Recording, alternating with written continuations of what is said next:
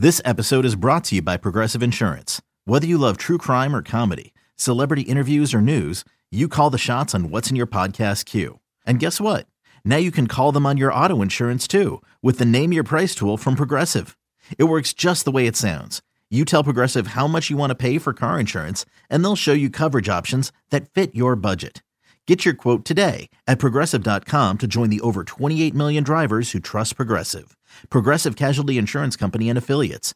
Price and coverage match limited by state law.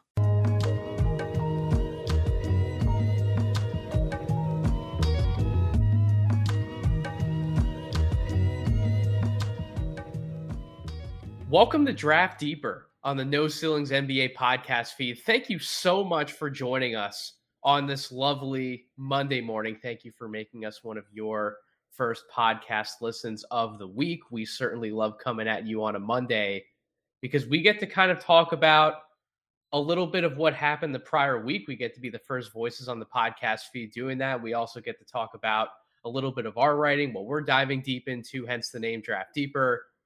I'm back. My name is Nathan Grubel. You you obviously know me as the host of Draft Deeper, but maybe you don't because I've been gone for a little bit. I've been I've been sick. I've been in and out moving into my new house, so I've been in and out a little bit, but I am the founder of the Draft Deeper podcast and now that we're on the No Ceilings NBA podcast feed. Thank you so much for joining us here in this newer spot. We've been here for a few months and joining me on tonight's podcast is not Stephen Gillespie. Stephen is uh, dealing with some of the illness that I've been dealing with over the last few weeks. I know Maxwell Baumbach, who is with me tonight, has uh, been dealing with the sickness a little bit, and thankfully, my longtime producer Kevin Black is is still here with us tonight as well. So we have we have three of the four usual team. I feel like we're we're, we're playing musical chairs. Maxwell trying to get everybody on a podcast. How you doing tonight? I'm I'm doing as well as I can. I'm doing much better than I was earlier in the week. I still want to apologize like the video feed people. Like you're gonna see me blowing my nose a little bit. Uh but on the plus side, like I think being sick mutes a little bit of the Chicago accent, so we can that's a, that's a good thing. I might sound a little less nasally for a change, so we'll take it. We'll take it. You we we take have, the good with the bad. Look we have mute buttons side. for a reason, so that, mm-hmm. that that's perfectly fine. Um, exactly. And Ma- Maxwell's looking clean shaven tonight. If you're watching the yeah. video version of this podcast, this man is looking sharp. He is ready for a bomb podcast episode. Are you you ready to dive into what I think to be a few fun players, some some top names, right? One intriguing name who we didn't expect to be in this conversation, but some some top names. Are you excited for this episode? I'm really excited. I, I we're gonna get to kind of focus in on a couple guys a little bit, and they're all really interesting players with like big ramifications. Like everyone that we're going to talk about tonight is a very important piece of the 2023 draft. Um, but they're still kind of, I think, out of sight, out of mind in some senses between injury, just being a late riser in the process. Like these are still guys that haven't been covered to death and haven't been talked about and are still under the radar, even though like these are first round names. So I'm really excited to go through this list. So normally what we do here on Draft Deeper, in case you are relatively new coming in year 2023 listening to the podcast, normally we're covering what I write about on a weekly basis, which is my morning dunk column in which I go over last week's events. I try and hit on the big storylines related to the NBA draft. I'll give you some stock updates. I'll give you some games to watch. We try and break out some of the main topics of that column. And then what Maxwell does for the prospect overview, we're obviously talking about what he's writing about as well and then Stephen with his Weekend Warrior column. We try and combine all three of those recap columns into a neatly woven podcast show, which we're we're still technically doing that tonight, but because Maxwell and I have been in and out of the action, we haven't really gotten a chance to talk about what we wrote about last week.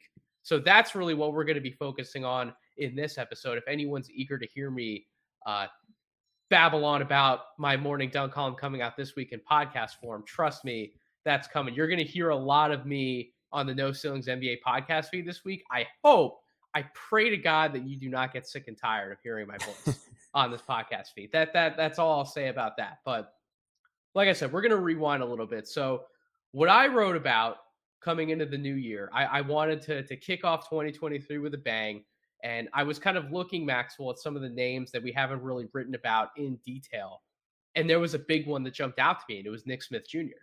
So Nick mm-hmm. Smith Jr., the Arkansas guard, six foot five guard, he has been in and out this season, right? He started off the year with a preseason injury. Then he came back. He played five games. Really, the sample size that you and I would want to focus on is about three games worth.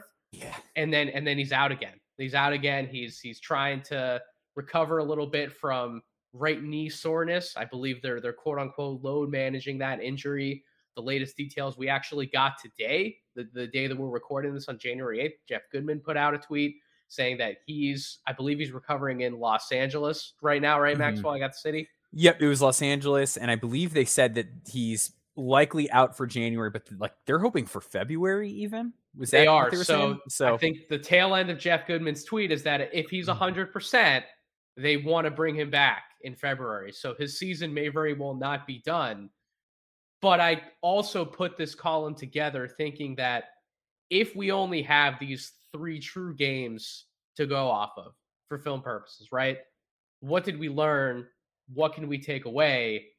How can Nick Smith Jr.'s game translate to the NBA despite some of this concern we have about a lower body injury? Because Maxwell, we, we've talked about it on Draft Deeper enough. When you have a lower body injury, the recovery time, depending on what it is, can be incredibly long, right? And you mm-hmm. may not be yourself for a year, maybe like a year and a half. And so if you only have so much game film to go off of, and then an NBA team has to make a decision about, well, are we are we getting the player we saw more of in high school? Is is the player we saw for these three games who Nick Smith's going to be? Can we even count on him to be like this, depending on what the medicals are coming back as? Like there are so many questions that you and I certainly won't be able to answer because we're not looking at all that information. But we have three games of tape to go off of. So before I get into some of what I wrote in my column. I just want to ask you to start, Maxwell, just the, the the the broad question, the high level question before we start zooming in. What did you get to take away from him in those three games that we have on film right now? Do you view them as positive? Do you view them as negative? Or did they really not change your outlook on him as a prospect? Yeah, he he kind of stayed where I had him. Um, okay. It was a pretty neutral experience for me. I know that you all come here for the the piping hot takes, and that's that's what no ceilings is all about now. Um, to, yeah, to be we, honest, we really don't do the piping hot takes. No, no, no, no, We, we keep it measured. Um, yeah, exactly. That's that's why I think people like no ceilings. Is we're not we're not takesmen uh, here at no, that's right. no ceilings. Um, so okay, so I think there were some some things that I expected. Um, like just like defensively, like he tracks the ball well. Um, like knows where his man and the ball are not the most exciting defender. Um, guys can get through his chest a little bit because he's not super strong.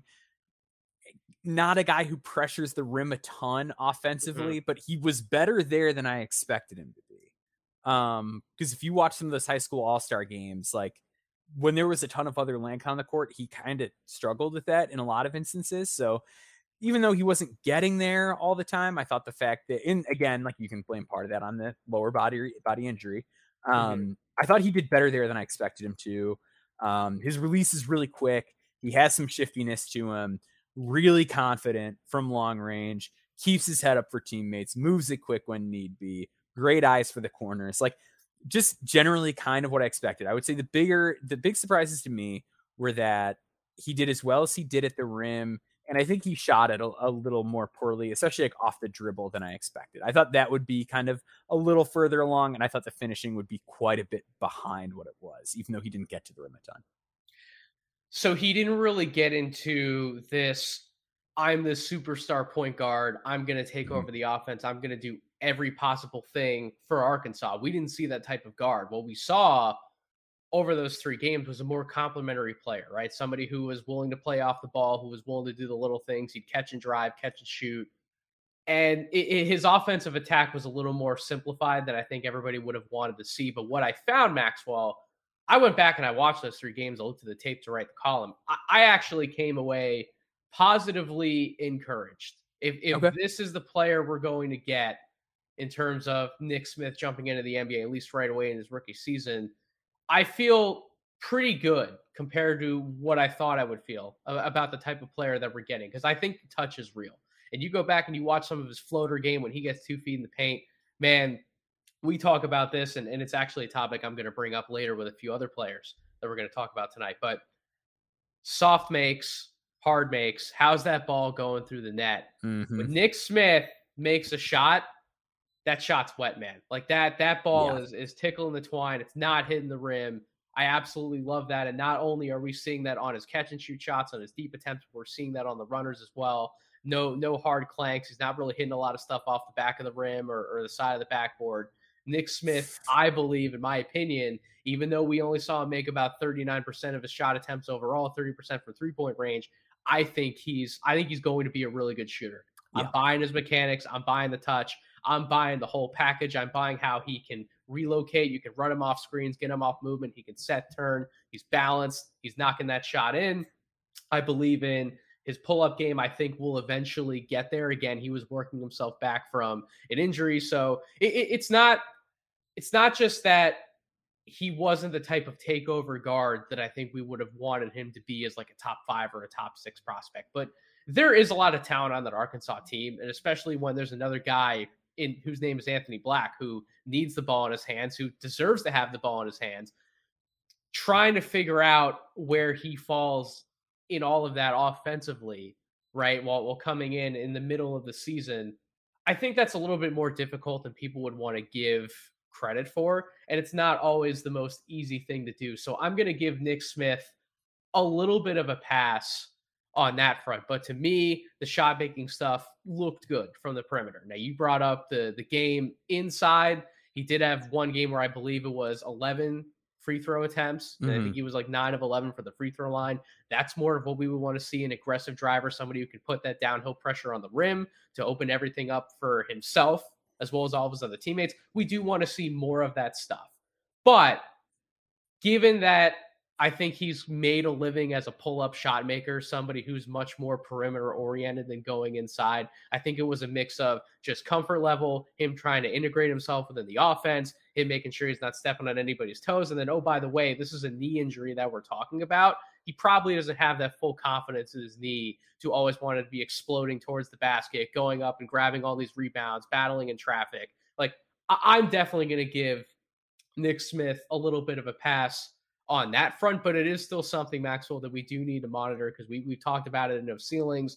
You go back and review Nick Smith's high school tape. You were mentioning it even in some of like the All Star games, the exhibitions you were watching. It hasn't been a strength of his. But I guess my question to you does he does he need to be this super amazing finisher at the basket Huh. to still be an effective guard depending on the, the position role he's playing in the NBA?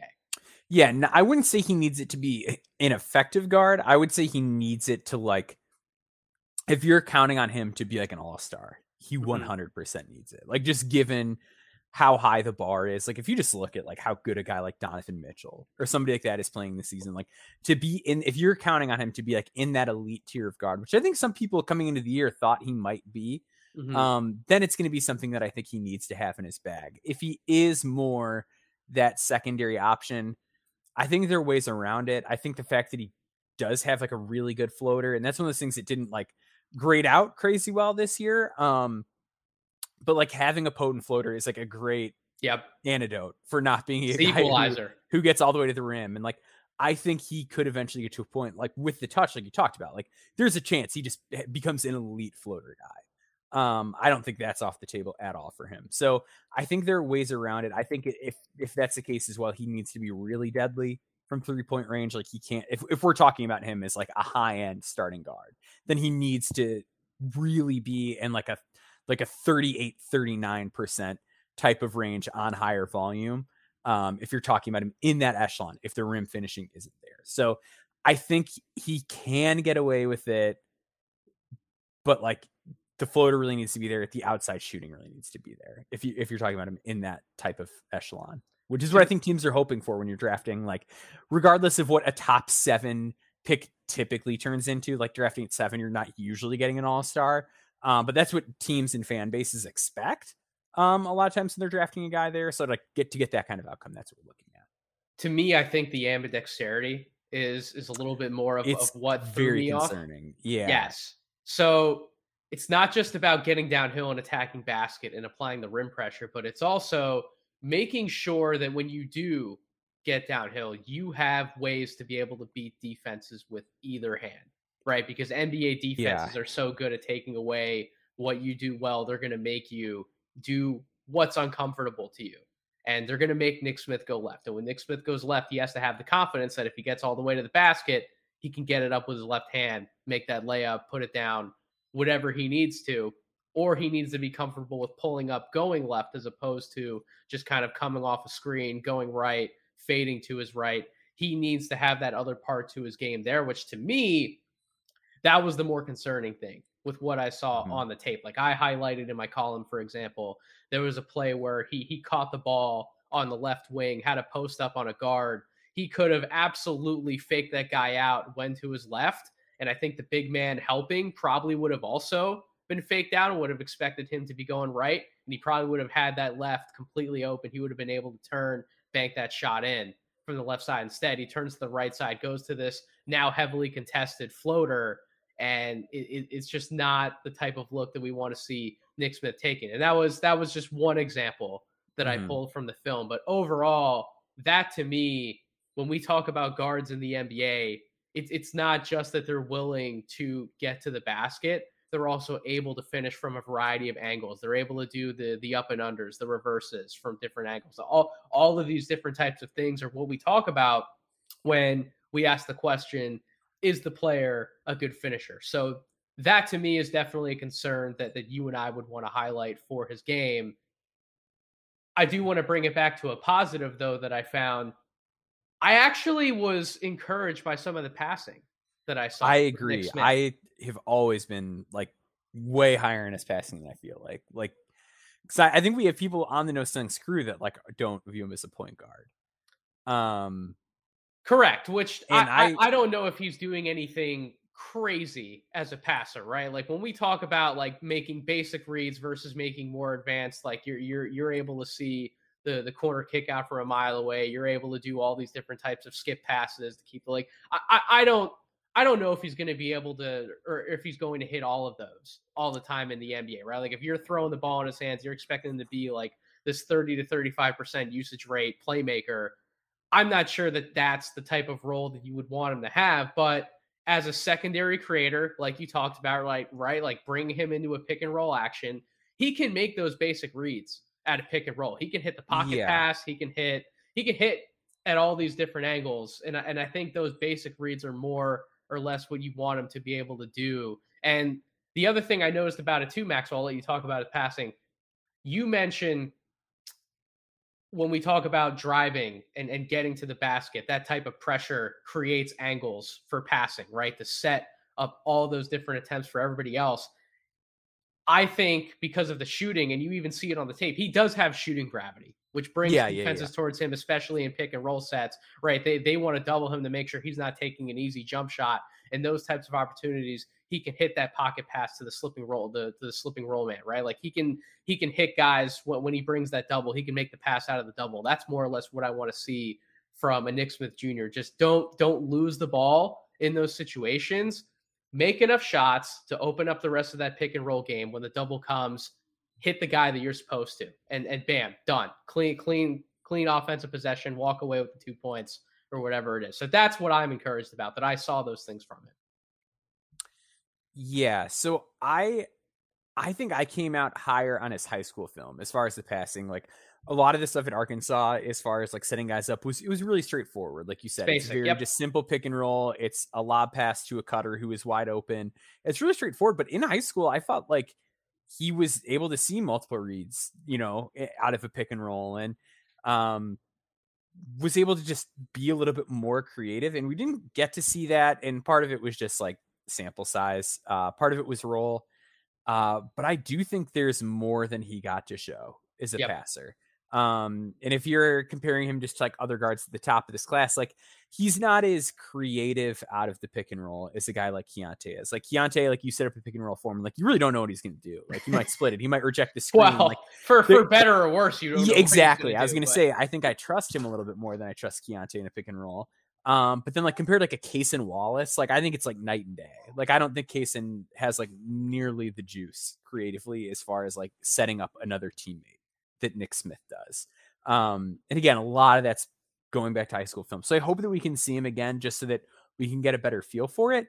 But I think that there's more than he got to show. Yep. Um, and I think part of it too is that like the shooting was always a little iffy there. Like it was like Trevon Brazile, and then like he was the other shooter. So it wasn't like an ideal situation as far as like, oh, I can like spray this one out to the corner, or I can like hit this guy in the slot with this if, if eh, after I get all the way to the rim and don't like my look, and I can kick it back out. Like it just wasn't a great situation uh, from that standpoint for him to show it off on top of the roll. I'm I'm glad you brought that up though, Maxwell, because that might be a point that you can touch on as well. When we were talking earlier in the year about Anthony Black, we were concerned about what type of shooter is he going to be? How is he going to be able to space the floor? This team was in dire need of shooting. Now you lose Brazile. Mm-hmm.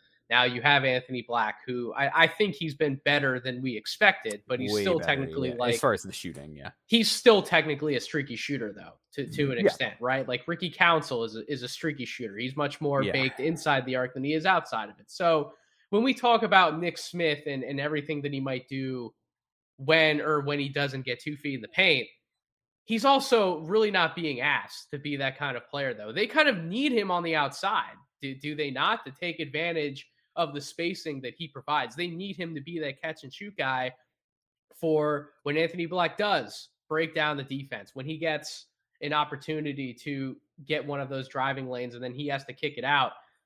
Anthony Black needs somebody to kick it out, right? Oh boy. Oh boy, Maxwell's got to do daddy duties.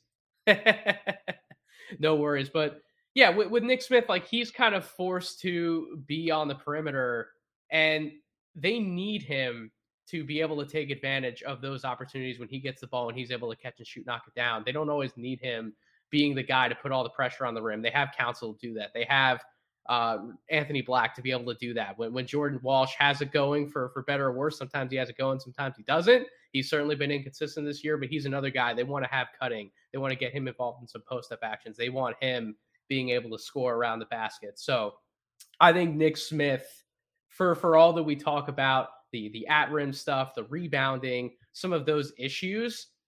I definitely think that Nick Smith's role on this Arkansas team should be taken with a grain of salt and put in a better context. That that's really what I would say about that. But overall, we can talk about the outside shooting. We can talk about the passing. Mm-hmm.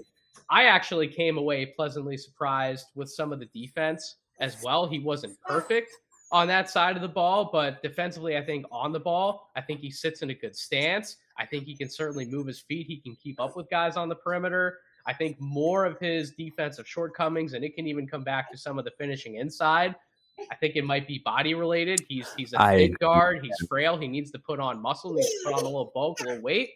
But I think when we look at him as an on-ball defender at the point of attack, what I think he could be potentially, when we look at his shooting ability, his ability to score from certainly those two levels, that mid range, that pull up, that floater when he gets two feet in the paint, the the catch and shoot three point, his ability to hit three point shots off the dribble, which you and I would believe, I think eventually will get there for him.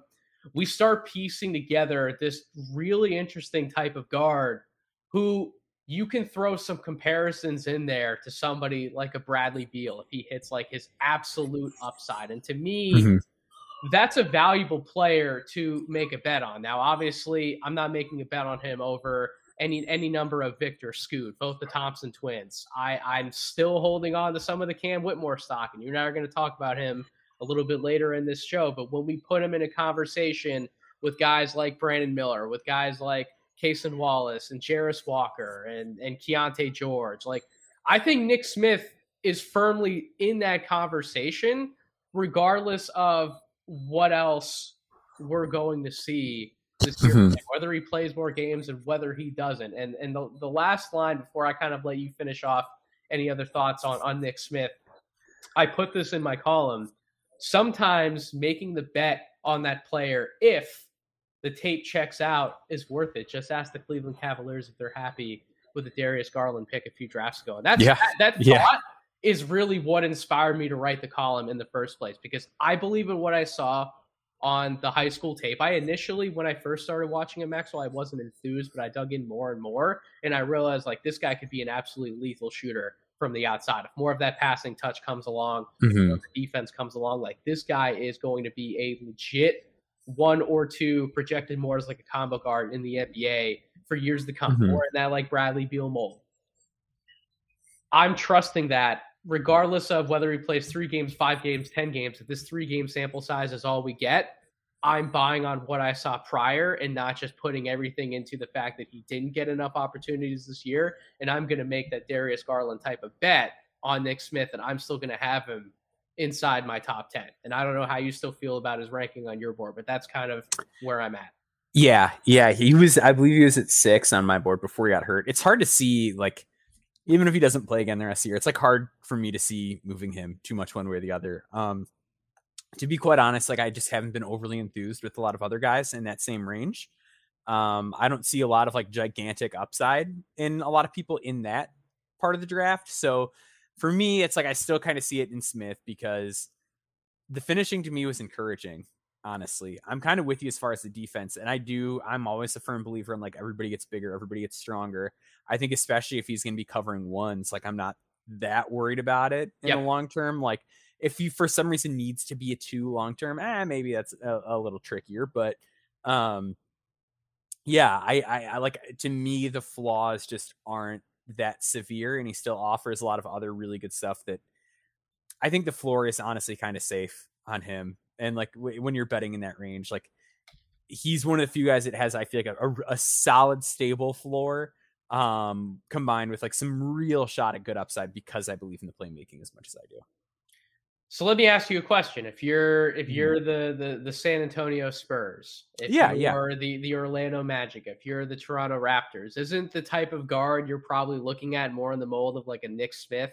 Right? If you're not at that number two pick and you don't have the chance to bring in a true more of a true point like a Scoot Henderson, and you're drafting in the need for like a combo guard, there there's there's these guys like like Nick Smith we can talk about, the Cason Wallaces, the Keyonte Georges, like aren't you kind of looking more at Nick Smith's direction as mm-hmm. maybe we're a team like Orlando that has these jumbo initiators, and all we kind of need is a guard who can set up, catch and shoot, knock everything down, be be like a tertiary creator from the perimeter. Like, aren't you more comfortable looking in in his direction? And that's kind of where I went with where I'm trying to rank him on my board. Mm-hmm. Just in not maybe not in relation to some of these other wings and forwards that you and I might want to make a bet on over yeah, guard, yeah. but in relation to the guards that's kind of where my line of thinking is. Whereas I don't think Nick Smith needs the ball in his hands all the time to be effective. I even though I went back and I moved Nick Smith closer on my board to where Keyonte George is because we had that fun conversation in our No Ceilings group chat, and I kind of saw where Corey and some of the other guys were were going with it. Keyonte, the more I'm seeing it, the more I think he doesn't need the ball in his hands. You you you need to let Keyonte cook. I'm not sure that I'm projecting him in the same type of off ball role that I could project Nick Smith as. And that's really because with Keyonte, I'm not buying all the same off ball shooting stuff that, that I would with like a Nick Smith. I'm okay. I'm just not buying his shooting stroke as much. And that's I kind of felt that way before the year started. And then those first few games came in, he got really hot. And now we've seen over a much larger sample size as the year has gone on. That outside shot has really been streaky, streaky, streaky, man. But mm he's had some really good pull up stuff, right? When, when he's been able to go either direction inside the arc, he's been getting to the free throw line. He's been able to finish some through contact. Like he's been a better two point scorer than I think I probably would have projected him as early on. I thought he was much, much, much more perimeter oriented, like a three point gunner. He's kind of showed me the opposite as he's been at Baylor. And I think he's actually been a really, really fun, tough shot maker inside the arc with Nick Smith.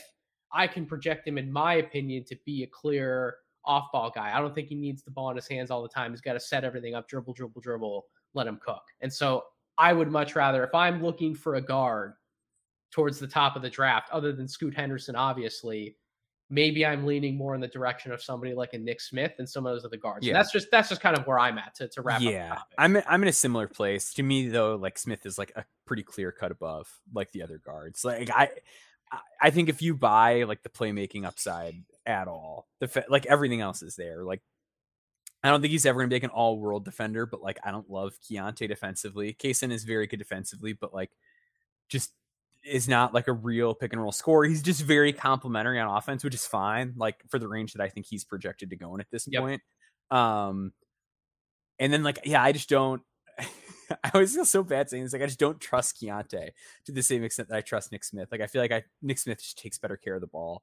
Um so that's kind of where I'm at. I, I think he's got a little bit more upside and he's a little bit more natural of a playmaker and lead guard. Where where are you at? Like just like a quick temperature check with Cason Wallace nowadays. Like where because because I Yeah. in person I was at the Garden. I probably You were down on him when I was like the most into him that I've been. Yes, but I also saw what's been his worst game of the year in college at Madison Square Mhm. Garden in person, and yet I still come away intrigued by his skill set every night because he he has everything you want from an NBA guard, from a Yeah. skill perspective, from a defensive perspective. He has all of the ingredients to be a freaking awesome complementary piece.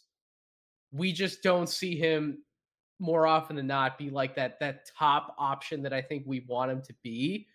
But this Kentucky team has also been really bad. Like I am, I'm not a Yeah. fan. we, we talk about with Kentucky, with Duke, with Villanova. Like some of these teams are just really freaking bad, and Yeah, not yeah. giving these prospects or doing them any favors to be able to succeed and show what they might be able to do early on at the next level. So like we talk about like the the Kentucky thing with guards, Mhm. that might be coming out tenfold with Cason Wallace. But it's also, like, the NBA. Why this entire Kentucky situation was so predictable because like every year like well no you like you have to you have to give some extra credit to the Kentucky guards because their offense is always so bad like the uh, the the coaching and playing the offense is just so bad that you have to give them extra credit and it's like oh man the Kentucky offense is brutal this year it's like yeah this is what happens every year uh but I- He yeah, doesn't with- have anybody to bail him out. He's got what Oscar Tshiebwe down low for for a post up if he or- can or actually he make can the give entry it to- pass. Like that's it. it's that or it's give it to Sahvir Wheeler to dribble 17 times uh those are those are your two options Like And and, late and clock, Antonio he's- Reeves has been bad. Like this, this That- is not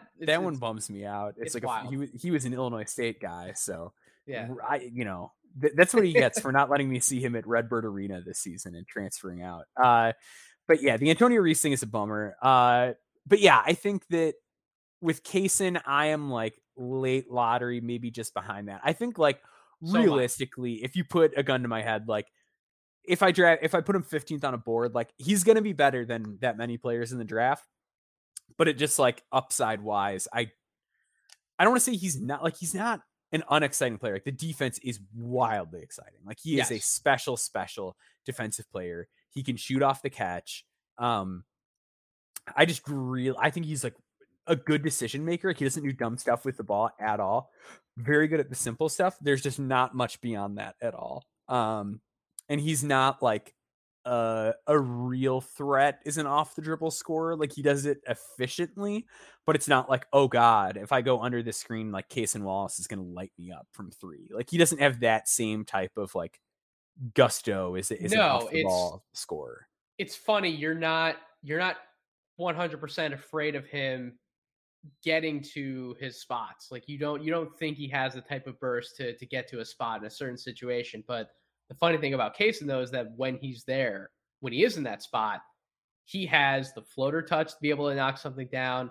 He can finish around the basket. He can get to a pull up shot. He can hit the three point mm. shot. He's actually been really effective. I think he's been like 50% from three point range over a certain like X number of games. Like he's been a much better shooter outside of a few stinkers than I think we might mm-hmm. give him credit for. But it, he, yeah, he's just he he's not pronounced in his offensive game. I guess is what we will say. Like he can put up like 16 to 18 points in a game, and it will be some of the quietest 16 to 18 you've seen from Mhm. any of these like top shelf, top 15, top 20 prospects. Yeah, like the only game where it was like, oh man, like Cason Wallace is cooking on offense was against like it was Florida A and M. Was like the one game where it was like, oh man, like he really did some stuff off the dribble. Like that's like the one game where he did that, and it's Florida A and M. So it's hard to get too excited about it um when like that's the case because like every other game is just very like it's it's it's just coming through the flow of the offense, which like again, like this is why he's going to be a great complementary player. But that's enough Cason Wallace stuff.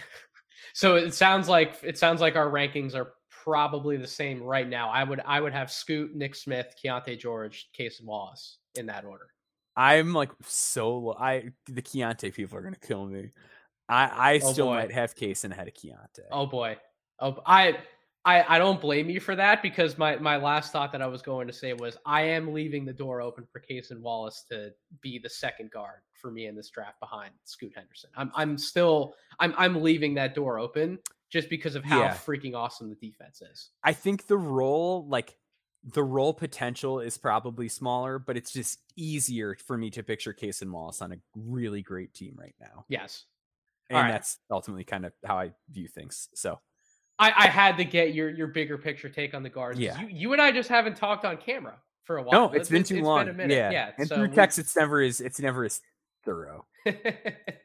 we just we just had to get some thoughts out of the way. All right, so Mm-hmm.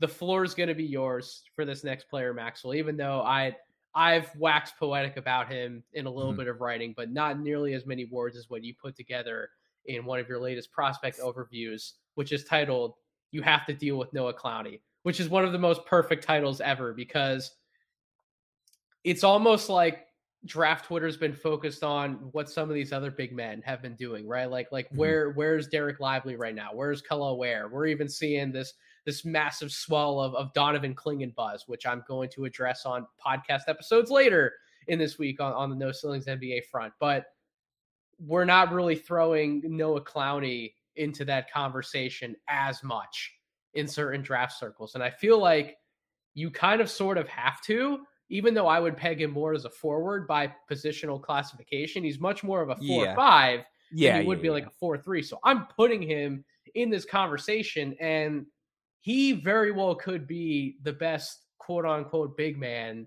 in this class outside of the the, the obvious Mister Victor Wembanyama. Like I think there's an absolute real chance that that happens. He's drafted in the lottery ahead of some of these other names that we can throw out there, and it's almost as if no one's really talking about it.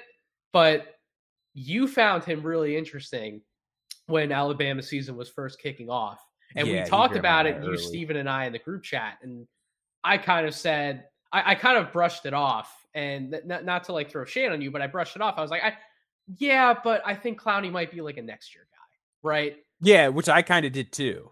Like, because I now- wrote about him like my first column of the year, and it's basically like, "This is a, a down the road name to keep an eye." Like, even like being optimistic and like saying I liked the guy was very like later, later. Right. But now he's started to put together some performances where you're you're looking at his numbers and you're going, "Oh crap, this guy's legit." Right? Like the shooting sample size even though it's not a ton, he's still knocking down 31% right now from three-point range on 3 attempts per game. So, that's really interesting for a stretch forward. He's a really efficient two-point finisher. He finally dipped below the 70% mark like for weeks. You and I were Mhm. talking about him as like a 72% on twos. Now he's at like Yeah. 68.6. He's still blocking 1.3 shots per game, 9.6 points per game, eight and a half rebounds, and 18.9 PER for a freshman forward who we didn't know what we were getting, right? We Mm-hmm. didn't know how much Alabama was going to turn to him either. They they have multiple forward slash bigs. They have Charles They've got a lot of Bediako. Yeah, Yeah, B- was supposed to be the main guy in that front court. We're supposed to like take this Mhm. big step forward. We're going to be talking about him in the draft.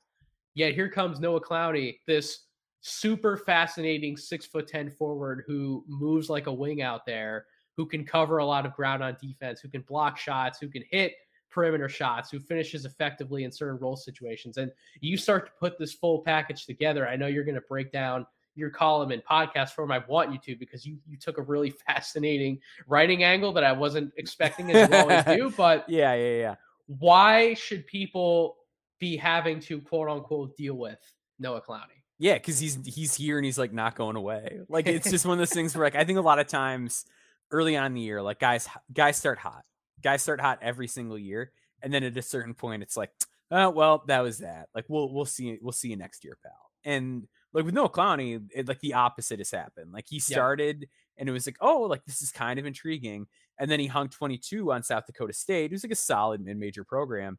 And ever since then, like the foot has not come off the gas. Like it has just been series of like good game. All right. Oh, no Clowney, like another good one today. And like even the games that aren't below away, it's just yeah, he did ex- took care of business out there. Like did exactly what you would want him to do. Yep. Like uh I don't know if you had a chance to watch the Alabama Kentucky game yesterday.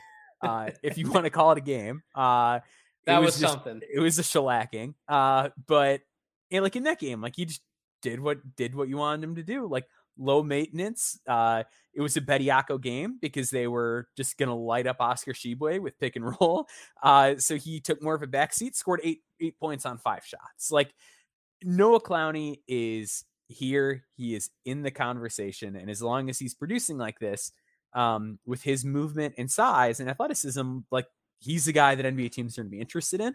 Um, so whether or not you're interested in him is a question that every like pundit and scout like needs to start asking themselves because he's going to be a factor in this draft. And I'd I'd be stunned like if he doesn't at least put his name in, even if things really tail off. Like he's in the conversation. He's firmly in the mix. So over the course of we're looking at now a little bit over a month. Yeah. In every game that he's, I will say that he's attempted a three because he did not attempt a three in the Memphis game. But in Mhm. every game that he's attempted a three since December third, he's knocked at least one down. Mhm. That's that's impressive to me, right? Some guy who we didn't expect him to be able to showcase this level of shooting touch this early on. We're seeing it. We're seeing all of these fascinating different pieces about his game. You you hit on a bunch of different things in your column, Max. Yeah. But really, the the thing that we need to talk about the most to me is not necessarily the the inside scoring, the outside shooting, but you touched on a few things that I want you to go into detail with, particularly the the defense and then some of the passing flashes that we're starting to see Yeah. with, with with some of the full court ball handling as well. It's getting getting pretty intriguing to my eye. For sure. So yeah, so let's start with the defense because I think that's like potentially the most interesting thing. That's his about selling him. point to me. Yeah. in my opinion.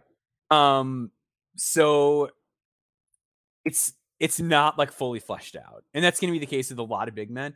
With with Clowney, it's important to remember this is also like sort of a GG Jackson situation where like he is way younger than most of his peers. Like he is very young for for his grade, so he could easily be a high school senior right now. Um, the basic rim protection instincts are good. Like he's an attentive defender. He doesn't get caught napping off of the ball um, which is good because a lot of times he has to play at the four. Like we talked, Yep. like he's out there with Bediako a lot. Um, and other too, like they play no uh, Nick Pringle, who six nine was like a really great JUCO player last year, and just like a nice complimentary player, like one of those guys that like if you're watching as many games as we do, it's like yeah, that guy's not like a pro, but like boy, do I like watching him play basketball. Um, so he's he's out there with just like other good bigs a lot of times. So like his minutes at the five aren't massive, but um he knows he knows what he's doing and he's very quick to spring into action when he sees stuff. So like he'll see a cut, he'll get into position, he'll meet a guy at the rim. Um he'll bite on fakes a little too much, which is common for like every like six, eight and above 18 year old basketball player. Like it's not something I'm willing to kill him over. Um, but I think the two things that are most interesting with Clowney are I, I, I'd really say the number one thing is just his ability to cover ground. Um, so the first thing that stuck out as I went through the film was how many of his block shots came in transition. Like if there is a steal or if uh, there's a long rebound that the other team grabs and gets down the court, he hauls ass Yes, down the floor. Yes, like he he runs so hard to get back on defense and just like the rim to rim energy that he plays with is hard. Like a lot of big guys, like that's the number one knock you hear on him is like, oh, like this guy's lazy. Like you're like every big guy prospect gets called lazy because they don't sprint up and down the floor every single play. Uh, but Clowney does. Like Clowney, Clowney plays like a super high level of effort. So he runs really hard to get back on defense, which coaches will love. Uh, which again, those things matter. Um, they help gain trust. They help get you minutes. Getting minutes helps teams just keep giving you a chance. Um, and then the other area where the covering ground helps is on the perimeter. Um, so there's one play that I clipped from the Mem- I believe it was from the Houston game where he gets so lost defensively. Um, there's a ghost screen that gets set by Jarace Walker, and he hedges on like the, the other side of it. So like he is so far out of position by the time that Jarace goes to the screen that like he's just got to sprint. And they end up doing kind of like an X out situation where someone goes to rotate to Jarace, so he's got to go to that guy's man. And the ball ends up so Jarace gets the ball and then kicks it to Arsenault in the corner. And Clowney literally sprints like halfway across the floor. Like he is opposite on the opposite elbow extended basically at the start of this play and gets a damn hand on that gets shot. a block on the opposite corner after like two pretty quick passes. Like the skips here were quick. Like it wasn't like, oh, this guy threw a lazy pass or like it's like kind of a looping pass and he's able to recover. Like he really covers a ton of ground really quickly. So like even when he does have these lapses that are going to be pretty common among a young player or a team like in this case with Houston, just runs like a really nice like go screen, really nice, clever offensive set. Like the motor and, a, and physical tools allow him to get back into plays, even if something happens where he takes himself out of them. 100%. And it's something that we try to talk about a lot with big men is the aspect of mobility right? We we want these guys mobile enough to be able to cover a certain amount of ground, right? If they're not going to be this deep drop deep drop coverage big who defenses are scheming to funnel opposing players into constantly, like a Walker Kessler or Rudy Gobert, or throw throw X big man out there who who would traditionally be that deep drop type of big, a Brook Lopez. If you're not that type of big man, you need to have some switchability in your game, which Noah Clowney checks that box you need to be able to cover ground. You need to be able to contest shots from all different positions on the floor. The way that he moves, the way that he runs Maxwell. When when you when you pointed out that play, and when I go back and I watch that clip, and he gets that block, you know who that reminds me of? And I'm not comp- I'm not making okay. I'm intrigued. I'm intrigued. I don't that, want to. That's guess. that's okay. that Evan Mobley type of shit that everybody yeah, loved when he yeah, was coming yeah. out of the draft. That mm-hmm. ability mm-hmm. to he just runs the floor like a freaking wing and he's able to make mm-hmm. that type of recovery and get a hand on the ball. That's the type of stuff that Mobley did in college where everyone's like, he could be this transcendent type of defensive big man to where we cannot let him fall out of the top three. Now, their their offensive games are, are I won't I think worlds apart is is a little harsh to my man Noah Clowney, but certainly they're not. They're, yeah, they're, they're, not close. Yeah, like they're, I, they're they're not close yeah. right now. So, and I, and I would say the other thing that like Mobley was a lot better at was just like staying in front when switched on to smaller guys. Yeah. Like Clowney can do it, but it's just not consistent yet. Like sometimes he's a little too upright. Um, other times like he play like I call it like playing hunchy, where like he doesn't have bend in his knees. He's just kind of like leaning forward a little bit. And like a lot of big guys are guilty of that. And like that's how they end up getting beat. And like Mobley was way better about just like getting into a stance and not letting guys by him. Right, right. And and yeah, Mobley sits in a stance better than Clowney. It's not just like it's not the one-on-one type of stuff, but it's mm-hmm. it's it's the ground coverage. It's the oh, ability sure, yeah. to be able to do it if he's called upon. Mm-hmm. And then when guys do challenge him at the basket, man, he's stronger than you think. Right? Like he's yeah, listed, yeah, yeah, yeah. He's listed what, 6'10, 210 pounds. He plays mm-hmm. much stronger than that though. For a guy who's as young as he is, like you pointed out. Yeah, like he like he fouls like a, a, good amount, but like a lot of like young freshman big. So yeah, would a lot point, of other like, six foot ten lanky forwards who are getting challenged yeah. by older college players. Yeah, it's absolutely. usually like those type of guys that like you look up like how many times they foul per forty minutes, and it's like six and a half, or like some just like wild number. Where like with Clowney, it's four point one. Like it's like okay, yeah, he's fouling out there, but it's not like oh, like he just can't help himself. Like guys bump into him and he caves his chest and his arms come down and he gets called for it. Like he's he's ahead of schedule in that sense. Right. Like he's not he's not weak with how he plays defensively. So like you would want you want any big man to sit around like three fouls, right? Like that's mm-hmm. probably like that that's a reasonable number to work with. So if you just look through the box scores, I can count out four games, four games out of 14 where he had four more fouls, right? Mm-hmm. So that's for for a freshman who again we didn't expect him to be getting the type, the type of playing yeah. time that he is right now. That's that's pretty freaking good. And you just mm-hmm. put together all the different things that lead to the upside. You, you you commented in your column. You really think he could be this modern type of big man that everybody's looking for mm-hmm. in the NBA. Does he need? Do you think he's going to be one of these guys who needs a center next to him full time in his career, not just like early on? Do you think eventually he becomes more of like a five man? Do you think he's going to be one of these yeah. more modern we like we you you've even talked about it on this podcast one of these more modern bigger fours right that, that yeah. nba teams are now starting to buy into is that really what he is in the nba he really needs to shoot it if he's going to be that like i think the idealized version of noah clowney is a five like okay. i think ideally you hope that like because he's so young and he's already pretty strong that like the frame fills out and you can run him as your five um because i think like right now the ball skills just aren't there. Um, like the ball gets knocked out of his hands a lot. Like that's like the number one cause of his turnovers. Two, like one to two assist to turnover ratio right now, and like that's how he loses the ball. So like if he is going to be a five, like he needs to get stronger with the ball. Um, but also like that gets that happens to him on the perimeter quite a bit as well. And like that's a little bit more disastrous. Just it's like a worse live ball turnover situation when that happens at the three point line versus when it happens under your basket. Um, and like yeah, like he he's fine if he's attacking in a straight line, but he doesn't have like a ton of dribble craft. Like he'll grab and go on occasion and things like that, but he's not a guy who can really like break somebody down off the dribble or do anything like interesting at all to get his own look at this stage. Um, so to me, like the most interesting version of Noah Clowney is a five. I think he like kind of has to be a four out of the gate. Um, so like that's like the scary thing to me is like if the shot regresses, is he going to be able to get the playing time?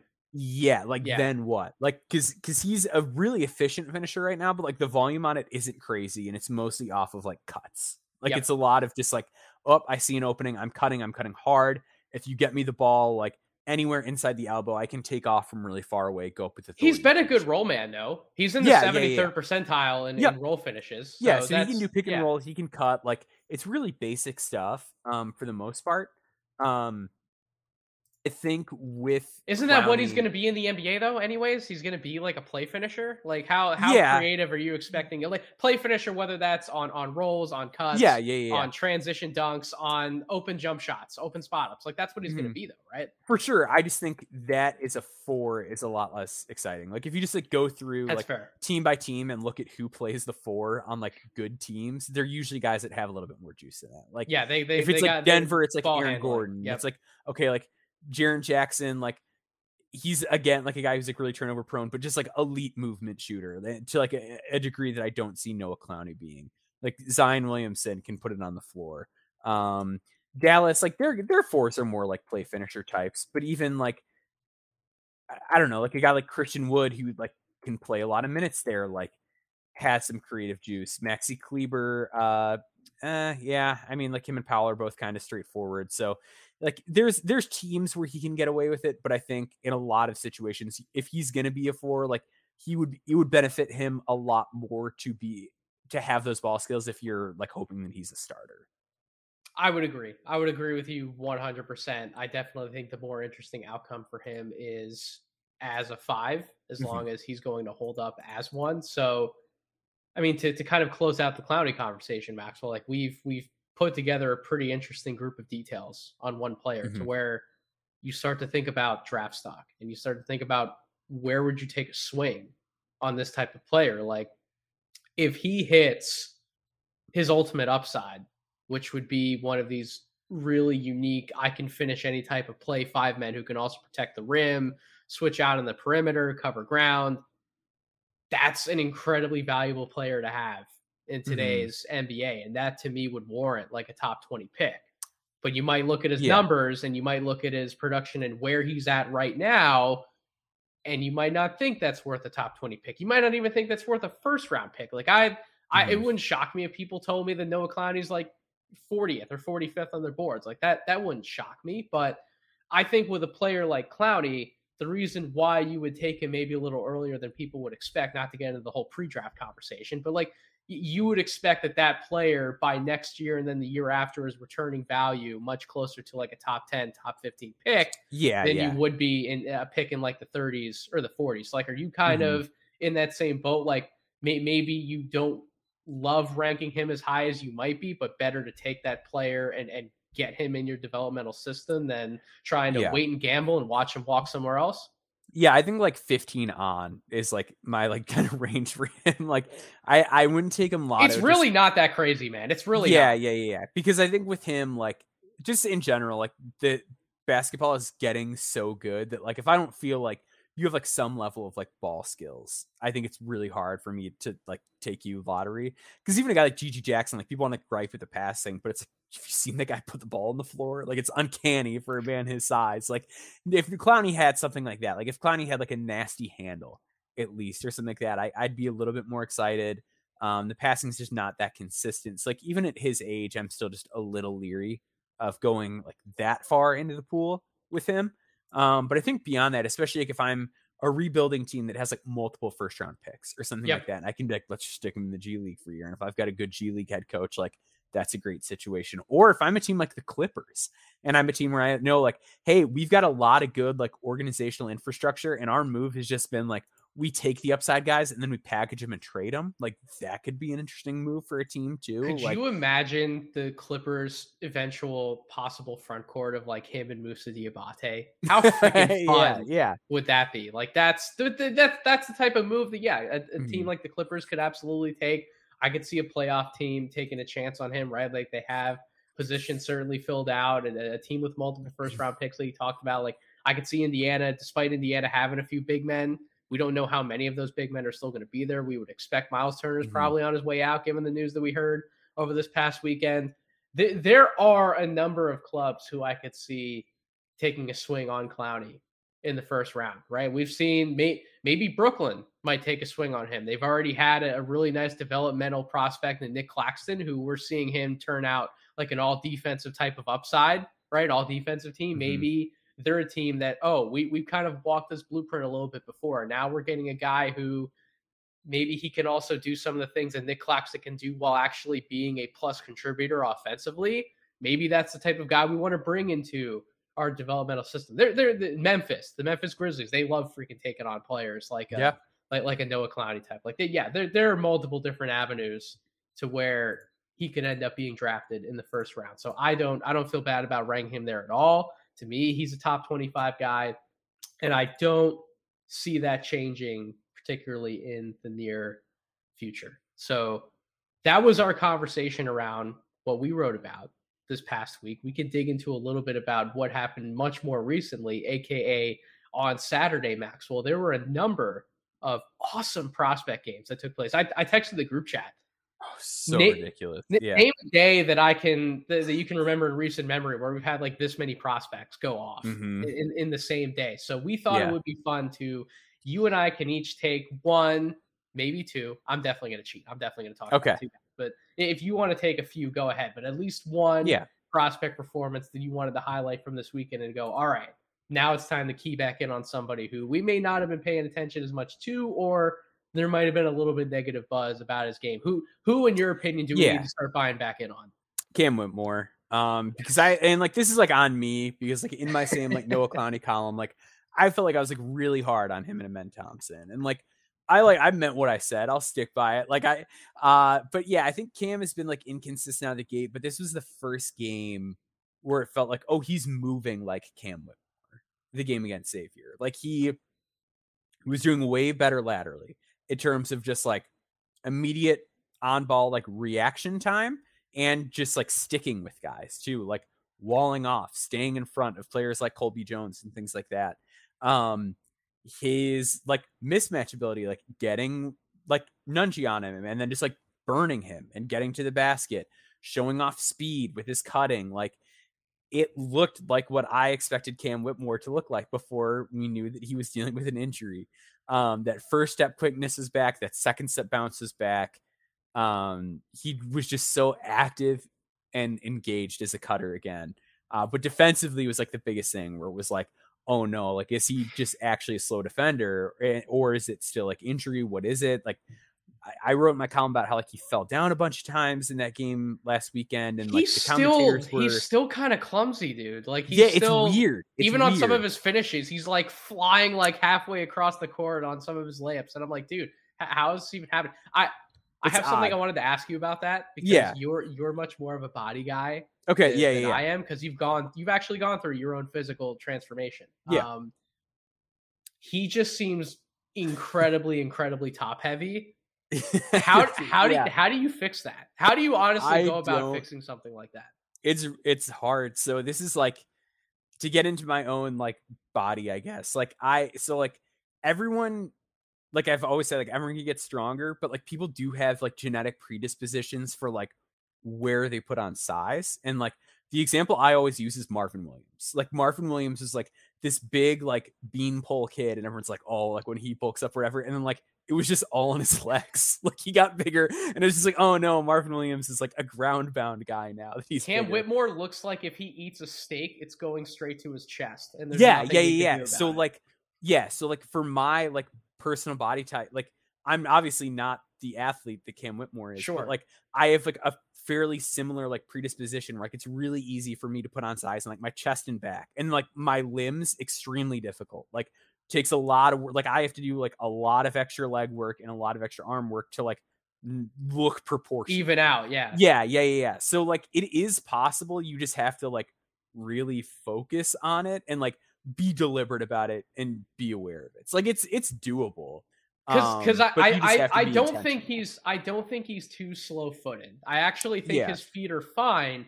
I think mm-hmm. it's more so he's just trying to not move incorrectly to where he's falling down or, or he's like off balance and he yeah, like yeah, bring yeah. himself back up. And it's really fascinating to watch. Mm-hmm. And I and I didn't get to see like a ton of him when he was like young, young. So I wonder like was he always how did we like, get here like yeah exactly because like he's such a force and it's like how did I can't imagine here like, how can we reverse it yeah well like and i can't imagine that there was like an eighth grader walking around that looked like that like it's just all so odd to me like he's just such a, a bizarre athlete in a good way like he's he's he's but he's so but... when he has it going he's so effective like, yeah yeah and i thought just points yeah. I thought he looked the most in control of his body that he's looked since he's been back in terms of yeah, just like initial on ball reaction, um, and just movement. Like I, I really loved how he moved defensively and how he cut in particular in that game. So like obviously big scoring game, but it's one of those games like if you just go back and watch the film, like you will leave so encouraged with how yep. he looked from an athletic and movement standpoint. Yep, and to to an extent, I also have a similar player who we want. Once upon a time, I projected him inside of the top five on my board, and I had to drop him. I would still have him in like a late lottery range. But Dariq Whitehead, would, would be one of my call outs from Duke, who had a standout performance against Boston College 18 points, three rebounds, two assists. But it was really, it was the shooting. It was six of 12 from the field overall, four of eight from three point range. Maxwell, he looks so much better shooting mm-hmm. from deep in that game. And, and his form has been a little wonky at the start of the year, which is to be expected, right? Like his lower body was probably always going to be a little wonky coming back from a lower body injury. He looks much more unbalanced now. He looks much more comfortable getting to those quick pull up shots.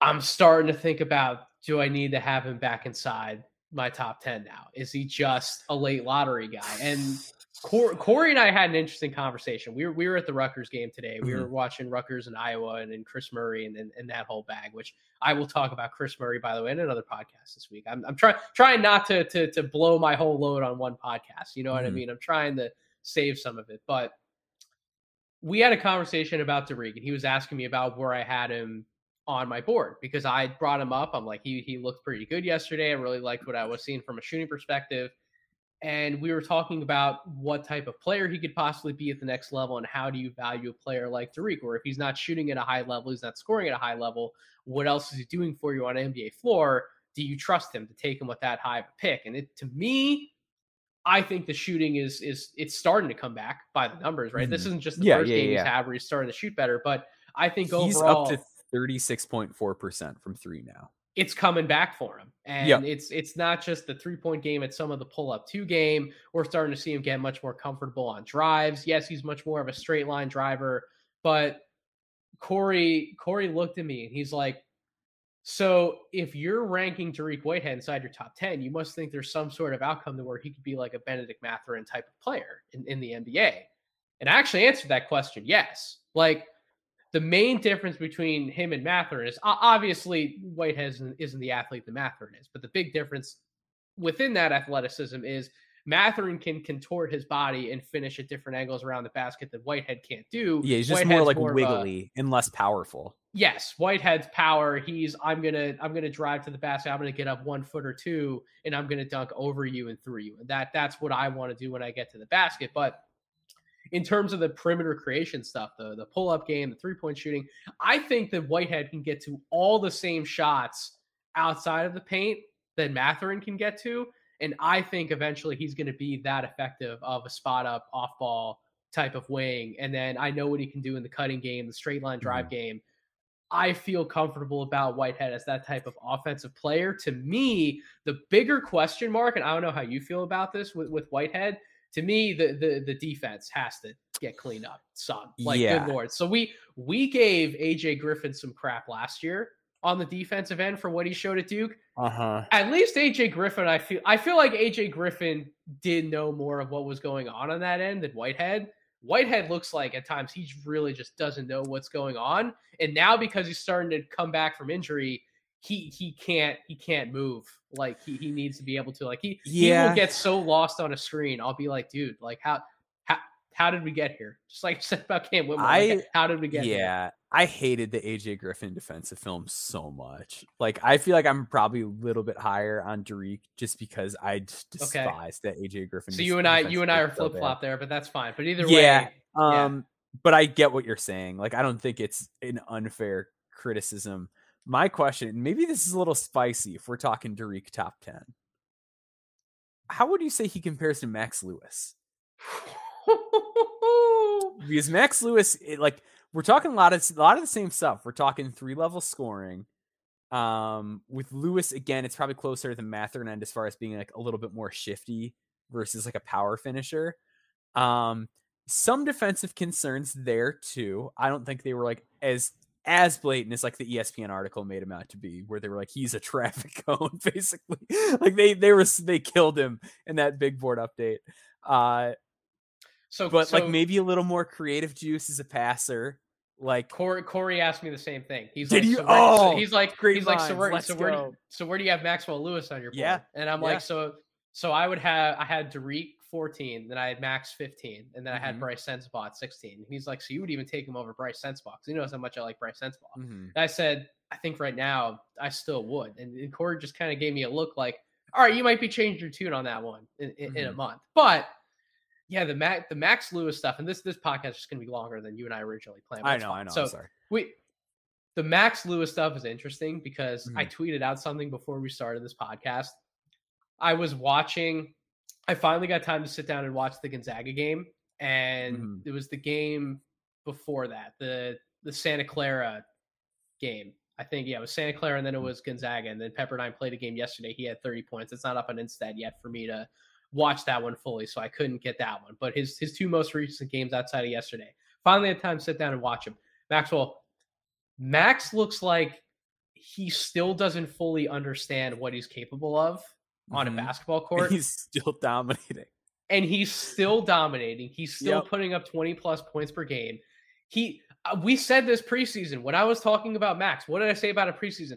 I've seen him hit every single type of shot in the book. hmm He can get to the pull up jump shot. He can hit the spot up threes.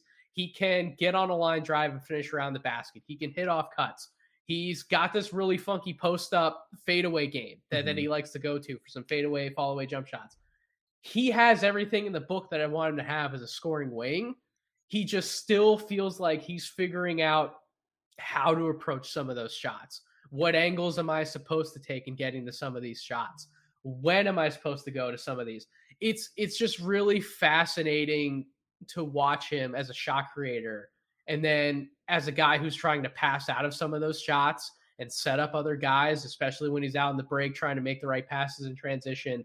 And then some of the defensive stuff, he just he, he doesn't look like he fully knows what he's doing yet. But that's so Mhm. fascinating to me because when he does get into his pull up shot, like he looks comfortable doing it though, man. He doesn't Yeah. look out of Yeah. place. So it's it's this really weird balance. And some of you might be listening to this podcast and you're like, Nate, you just contradicted yourself. You said he looks like he doesn't know what he's doing, but yet he looks comfortable in doing what he's doing. I know, like I don't know how to It's process bizarre. it. No, it's we- I it's yeah. bizarre. That was like my whole thing last year was it was like this is like the smoothest guy with the ball that's this size in college hoops, and also like he is traveling every three seconds. It's like, well, how can he be smooth with the ball and tra- And it's like he's- he's a He's also he's he's got to watch some of those freaking elbows, man. That that he keep, keep those keep The those elbows down, Max. Calm, are- calm down, bud. Yeah, those are like killing his like turnover rate. Yeah. Um, yeah. So I, yeah, and if you're like, well, in like age and this and that, like, read my column about him, understand the developmental context that took place here. Like, a Yep. lot of this was out of his hand. He is very, very young in terms of basketball years and experience and high level competition,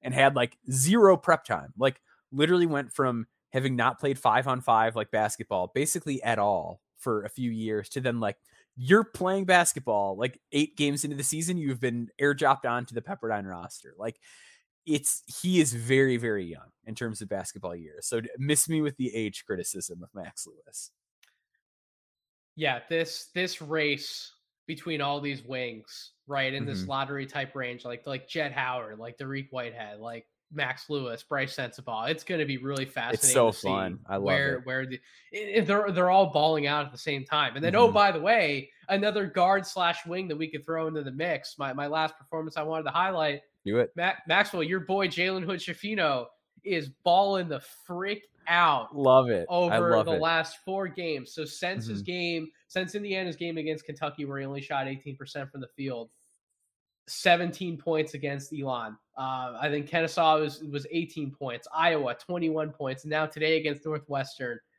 33 points on 70% from the field, 71% from three point range. It's not just the fact that he's putting up points and he's being more efficient, and now he's seems like outside of the Iowa game, he's getting more pick and roll opportunities too. Again, it's not just it's not just the numbers being put up, Maxwell, but I want you to comment on this too.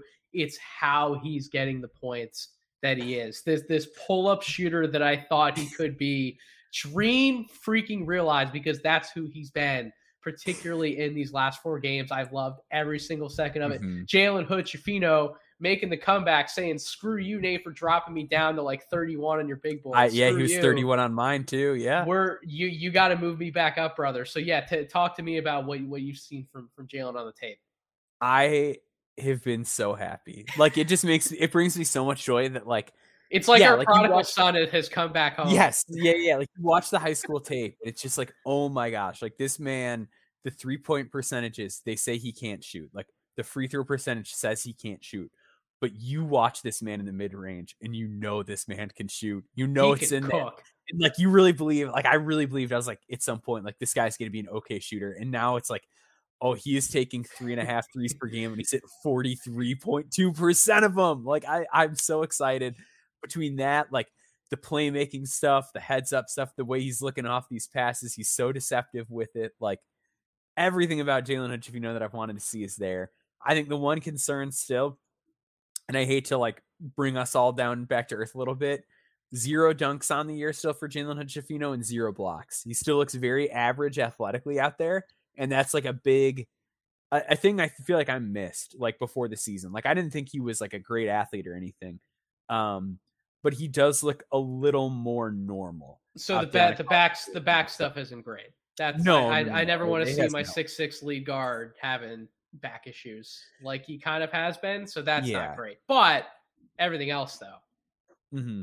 Every, everything sure. else, he's he's yeah. looked absolutely fantastic, and I want to continue to watch his development over the course of the year. Now that now that we all, well, I should say you and I seem to be back on Jalen Hood Schifino. Mm-hmm. Apparently, like Corey Rucker, like some of the guys just like never left.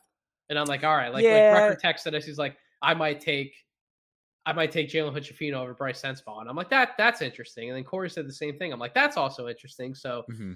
I don't know if I'm fully back to where I would have been, like bordering lottery preseason, mm-hmm. but yeah, he was lotto for me preseason he's put himself back in the first round conversation. Mm-hmm. Absolutely. Mm-hmm. If he if this is the type of pull up scorer that he is, the type of connector piece, secondary pick and roll guy, like the and he can play defense how he can at six six with his length. Like this is the type of starting caliber piece that NBA teams want to invest in big time. So mm-hmm.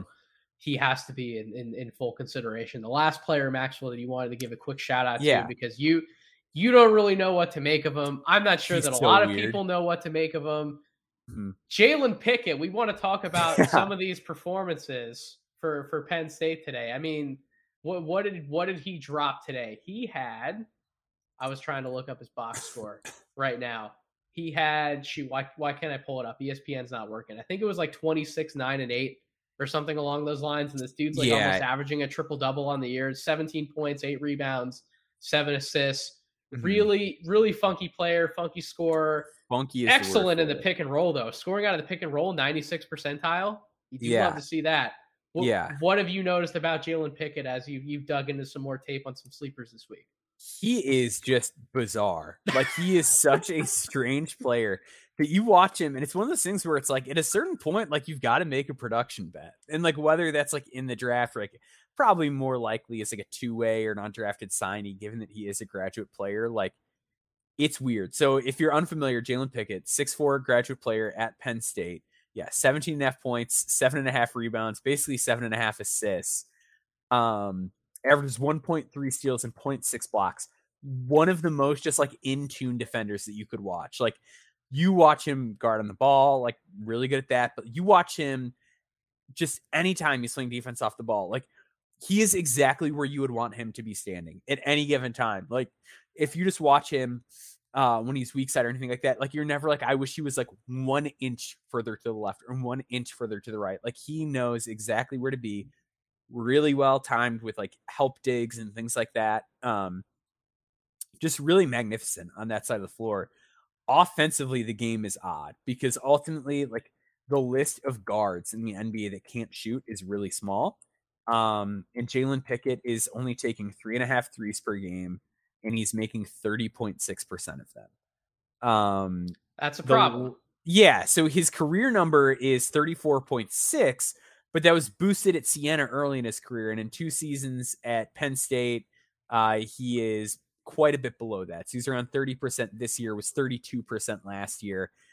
Um, a lot of his scoring is just like bizarre. It is the Collin Gillespie, I'm going to post up a guard. It's I'm going to penetrate out of a pick and roll, and like I'm going to act like I'm about to do the Steve Nash and dribble around uh, uh, like around the basket. Oh, actually, just kidding. I I now have you in the post again. Like it's a lot of just like, wait a minute, how did he get this guy in the post? why is this happening? And then he he just scores on guys. Like he is he just makes it happen. Exactly. Yeah, it is the most just like well, he gets it done, like type of game of anybody in college basketball. And yeah, like he like every like if you just like look at the numbers, it's like, yep, that's an NBA guy. And then you think about it, it's like he's six, he's six four, he can't shoot. Like I, it's it's odd. It is a a puzzling, thrilling watch anytime Jalen Pickett's on a basketball court he's he, he I'm telling you, he's gonna he's gonna have some sort of opportunity in the NBA, and mm-hmm. he's mm-hmm. I think there's a real chance that he sticks somewhere. Not not that like he's gonna so be like a major does, rotation piece, but yeah. like I I think he can because a, a as you highlighted, he just he just makes shit happen. Mm-hmm. B he knows what he's doing out there. He can run a professional offense. As we talked about, he is one of the better pick and roll guards that we have in but, college this year. But like what NBA teams run pick and roll offense through a guard that can't shoot? Other than like the Lakers and Hornets. Like the Lakers run it with Russ at times, like when he's in. And then like Dennis Smith is like not a great shooter, but like gets to run some stuff for the Hornets. Like right. who are the other guards? We're, talk, we're talking about like an end of bench guy, but like yeah, but those are like, like elite athletes, like the guys that are guards that can't shoot tend to be like really high level athletes, and like Jalen Pickett isn't that. He's fun. So like that's yeah, and like that thing is just like what is he without the ball in his hands? But like at a certain point, like you have to look at these numbers and be like, well, somebody's got to give him a chance. Like some somebody's got to give him bizarre. a chance. Mm-hmm. I don't know. I, all I'm saying is it's not impossible for him to to stick around. Is he more no, likely like it, an yeah, overseas guy? Impossible. Like probably. Is it impossible though for him to be like a G League guy? Like actually, I, I think yeah. he. I think that's probably if I had to bet like where he ends up within like two three years, it's probably yeah, like he's, he's sticking around the G League mm-hmm. versus versus overseas. But he's he's he's just a fun name to really keep an eye on because of the type of production he's put up at Penn State this mm-hmm. year. You mentioned he's had a, an interesting career going from Siena to Penn State, so he's certainly traveled. He's taken his lumps, but he's making it all work for a team that's winning more games. I think that you and I would have probably picked Penn State to win before the mm-hmm. season. Like they're already at 11 wins or 11 and five. And between him and there. between him and Lundy and Funk and some of these interesting prospects that they have, um, there's a few guys down the bench like Mahaffey, who I think um, he's interesting. That dude defends. That dude defends. That uh, Njie too. Their center is like really interesting and like can kind of shoot a little bit. He's got the Yannick Nzosa like over twitchiness thing. Like he plays like he just like chugged eight cups of coffee before getting on the court. Um, but they're getting Carey Booth next year too, if I'm not mistaken. Like, yeah, this Penn State's building something. They're trying. I I, mm-hmm. I definitely have to make a trip out to Happy Valley. Yeah, interesting. Come for the Nick Smith and the Noah Clowney talk. Stay for the Penn State team breakdown. Mm-hmm. But that's going to do it for this episode of Draft Deeper. Certainly, thank you all so much for listening to this episode of the podcast and for supporting the No Ceilings platform in general. If you are not subscribed to this podcast, I don't know what you're doing at this point. We're giving you draft content on a podcast feed Monday through Friday. No Ceilings NBA. If you're not subscribed to the Substack, NoCeilingsNBA.com, we're giving you written draft content, full length draft content, Monday through Friday. Come check us out. Come join us. Come party. We love to have fun talking about the draft, talking about prospects. I even do some NBA rookie coverage from time to time. I have a rookie rank coming out at some point. Um, i think I'm going to mix it up a little bit with the type of content in that rookie rank, but that's that's going to be coming out in the next few weeks. Maxwell and I, we're, we're pumping out columns every single Monday and Tuesday, respectively. You're finding Draft Deeper on this feed every Monday. We are consistent, we're credible, we like to have fun, we're here.